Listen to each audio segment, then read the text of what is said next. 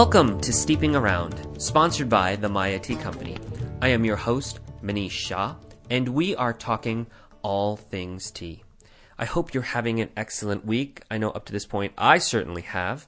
It was my birthday this past week, and I am now 41 years old. And uh, I had a good time. I had some time with both family and friends at a couple of parties. So it's it's been a great week. I can hardly believe that like a year ago there wasn't even a thought of steeping around. And now a year later we've got this amazing radio show. I get to spend time with you and people from all over the world listening to me talk about tea. Really just amazing. And the future just looks brighter and brighter. I have to pinch myself some of these days. Speaking of positive outlooks i think we're going to have an excellent show as well we finally get to dive into the subject of herbal teas.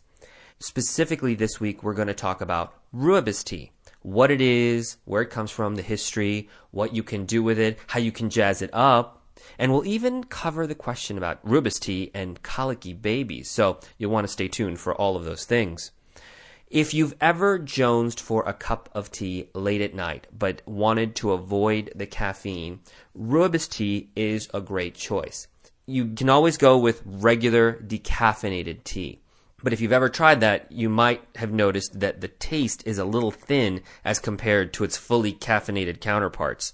It's something about black tea and green tea after it's been decaffeinated. It just doesn't. It, it, I'm I'm not really fond of the flavor. But rooibos tea is really different. It actually is a tea that tastes a lot like black tea, but is a completely different bush. It has no caffeine, it doesn't have any of the same types of stimulants, but in terms of its flavor profile, very similar to black tea. Now, it's grown in a small region in the Western Cape province of South Africa. It naturally occurs there and was originally wildcrafted. The name rooibos comes from the native language Afrikaans and it means red bush. It's cultivated from the shoots and the leaves of the rooibos plant. Now, it starts off green, but once it's oxidized, remember our discussion about oxidation? That's like when you cut open an, an apple and it kind of turns brown. It's kind of the burning or the heating of the cells. Well, once you do that to the the green rooibos, and it becomes oxidized, it turns kind of a, a really vibrant brown red, almost a beautiful burnt orange. It's gorgeous, and that's why it's called red bush tea. Now, some people call it red tea, which is a little confusing because there are other teas out there that are red also. Things like hibiscus and rose hips. Also, the Chinese call black tea red tea, lending to the confusion. So really, if you're looking to call rooibos something besides its name, you should really call it red bush tea. The history of rooibos is really a story of cleverness, if you will. It's been consumed by the natives for hundreds of years. And originally, what would happen is that the native people in that area would go up into the mountains where the bush grew and was uh, prolific there, and they would pick the stems and the leaves and so forth and bring them down. And when they would bring them down, they would uh, roll them and chop them in, with axes and bruise them with their hammers and then leave it out in the sun to dry. And that's how it became oxidized and turned that brilliant red color. Later, of course, as the Europeans came in the 1700s, they took an interest in the tea as well and started consuming it also, thinking that it was pretty pretty great. And in 1904, a Russian settler by the name of Benjamin Ginsberg became sort of fascinated with the plant. He wanted to know more and what he could do with it. He wanted to perfect how the tea was made. Now, for whatever reason, he actually had some knowledge of how really fine Chinese Keemun, that's a black Chinese tea, was made. And he sort of transferred that methodology over to rooibos and established a better way of making that rooibos tea more standardized. It was quite a novel feature because Keemun tea is like little needles, little sticks. And guess what? So is rooibos. The shape is very similar. So the process to make Keemun was able to be mirrored to help oxidize and make rooibos tea as well. Now, of course, if you're going to make it in that standard format, it would be nice if you could cultivate it as well. So he enlisted the help of uh, a, a local doctor who was going to help him figure out how that tea could be cultivated as well, closer to home, so people wouldn't have to go up into the mountains and get it and bring it back down. Now, the thing about rooibos, though, when you're cultivating it, you need seeds. And the seeds of the rooibos plant are really small and they're very delicate and they're very hard to get. So now there was the problem of how do I do experiments and how do I cultivate it when I'm having trouble getting seeds. So they enlisted the locals to say, well, just get us as many seeds as you can. And one woman who was very clever figured out her best friend, ants. Those ants loved those rooibos seeds and they would gather them up and take them into their ant hill and she would open that ant hill up, and lo and behold, there would be this little granary of rooibos seed, and that's how they got the original seeds from which to cultivate that region with rooibos farms. It's really a clever, clever story. Very amazing. And today, of course, we get all of our rooibos from South Africa, and it's a very popular tea for us. When we come back, we're going to show you how you can make this popular tea and how you can even jazz it up a bit. And then later, I will also speak to tea and colicky babies. So don't cry. I'll be back right here on Steeping Around.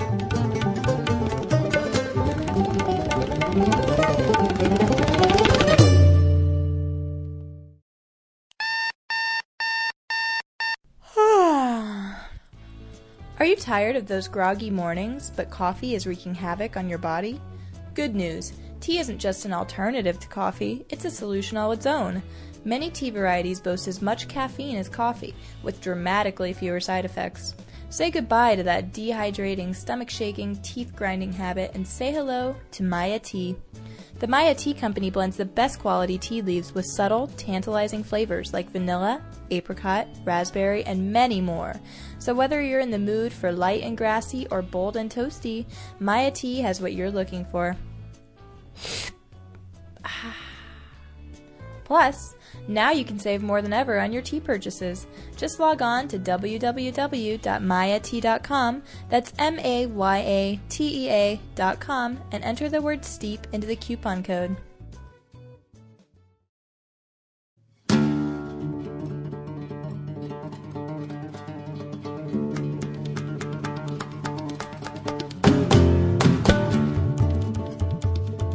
We're back here at Steeping Around. I am your host, Manish Shah, and we are talking all things tea. Specifically, this week we are talking all things rooibos tea. Rooibos tisane would actually be a better way to describe it because it doesn't really have any tea in it at all. Made from a completely different bush, not Camellia sinensis, but the rooibos bush, found in South Africa. It's a wonderful tea and it could not be any easier to make. Of course, it comes in tea bags but even making it loose leaf is just a cinch. One of the things about rooibos tea is it's missing several components that might make it temperamental. There are no tannins. There's no acid in that tea.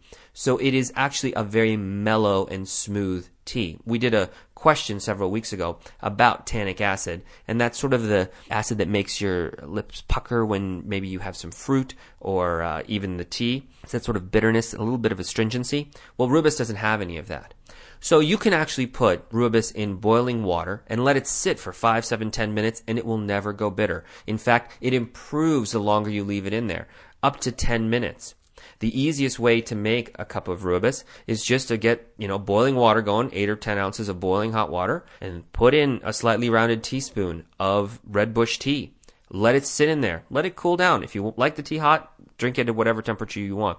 But if you let it sit in there for 10 minutes, it's fine. Strain it, and then drink it. It will taste nutty, very similar to black tea, not exact, but close, and has this wonderful, rich orange color that actually is very close to the color that you might find in a cup of black tea. The great thing about rooibos is it also lends itself well to blending and mixing. We flavor rooibos at the Tea Company consistently. We put in raspberry and vanilla and orange and all kinds of flavors. It takes well to spices as well. So at home, if you're trying to do something novel with rooibos and you want to serve it in an interesting fashion, go on ahead. Mix it with some spices, cinnamon, star anise, cloves, any of those warming spices. It takes well to citrus flavors. You can put in the rind of an orange or a lemon. It does well even with floral flavors. Rose petals, a little lavender, even mint. It's one of those really great flavor profiles that sort of seems to just mix up with just about anything else that you put with it. You should not have any trouble finding rooibos tea. It's available fairly readily everywhere. You may have to go to a specialty store, maybe a slightly more upscale. It may not be available in your traditional local grocery store, but it is readily available. And generally speaking, they don't have a lot of grades. It's a, there are some, but almost all the rooibos is pretty good. You don't have the stark difference like you do in other teas. And it's very safe to give to your children. There's no caffeine. And when we come back, I'm going to dive into more about giving tea to your children. Specifically, can rooibos tea help you with colicky babies? Well, we'll just have to see about that. Stay with me. I will be right back here on Steeping Around.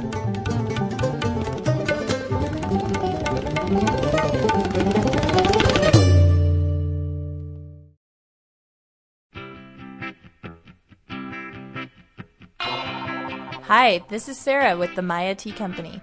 If you've been steeping around with Manish Shah, you've likely heard me on random radio commercials. Although I'm sure I could have had you fooled. No, I'm not a professional radio presence. Actually, I work alongside your host, Manish, during the Monday to Friday 9 to 5, pushing paper and paying bills. And like most of us 9 to 5ers, I require a daily dose of caffeine. Luckily for me, working in the tea business, there's no shortage of caffeinated teas to choose from. But I generally stick to my two favorites, yerba mate and pu'er tea. Yerba mate is strong and grassy, while pu'er is earthy and robust. When it comes to flavor, these teas couldn't be any more different. But I can depend on both of these to keep me on the edge of my seat, which is really a necessity when you work with a guy like Manish. You can find these wonderful teas, yerba mate and pu'er, on our website available for sale, but that's not all. Check out the blog section of MayaTea.com for a blog written specifically on each of them by yours truly. You'll find a variety of other blogs there as well. That's right, Maya Tea Company isn't just about selling great tea, it's all about education and community. So if you like what you've heard on Steeping Around, you're sure to love what you're going to find on MayaTea.com. And if you type the word steep into the coupon code, you can save 15%. Cheers!